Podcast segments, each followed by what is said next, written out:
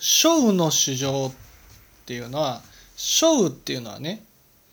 その同じところをぐるぐるぐるぐると回り続けているものっていうこういう意味なんですね。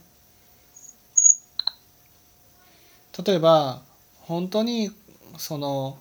悪から離れたいと思っても悪をしてしまう自分とか例えば自分の悪を許してあげたいと思っても許せない自分とか。本当に頭で分かっているけど実際やろうとしたらできない。そういうことにまあ困っているというかね。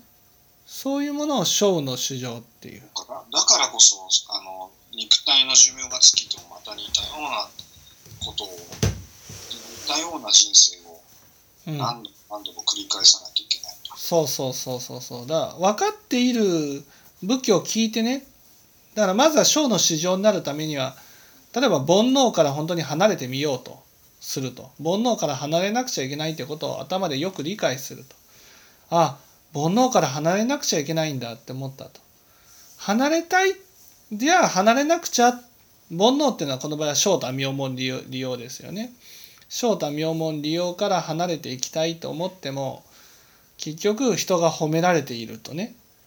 もうなんか嬉しくないとか。ね。相その相手が勝った俺が偉いんだって言ってたらねそんなねそんな風に言うなよって心の中で思ってるとかね。その時に勝負っていうのはねあじゃあもう私が勝ちたいと思っていいんだと思ったら勝にならないわけですよ。ね、名門でいいんだっていうふうに思ったら勝にならないわけですよ。そうですね。だから全幕はやっぱり変わらないままなんですね。仏教で教えてもらった全幕を変えないままででもその自分は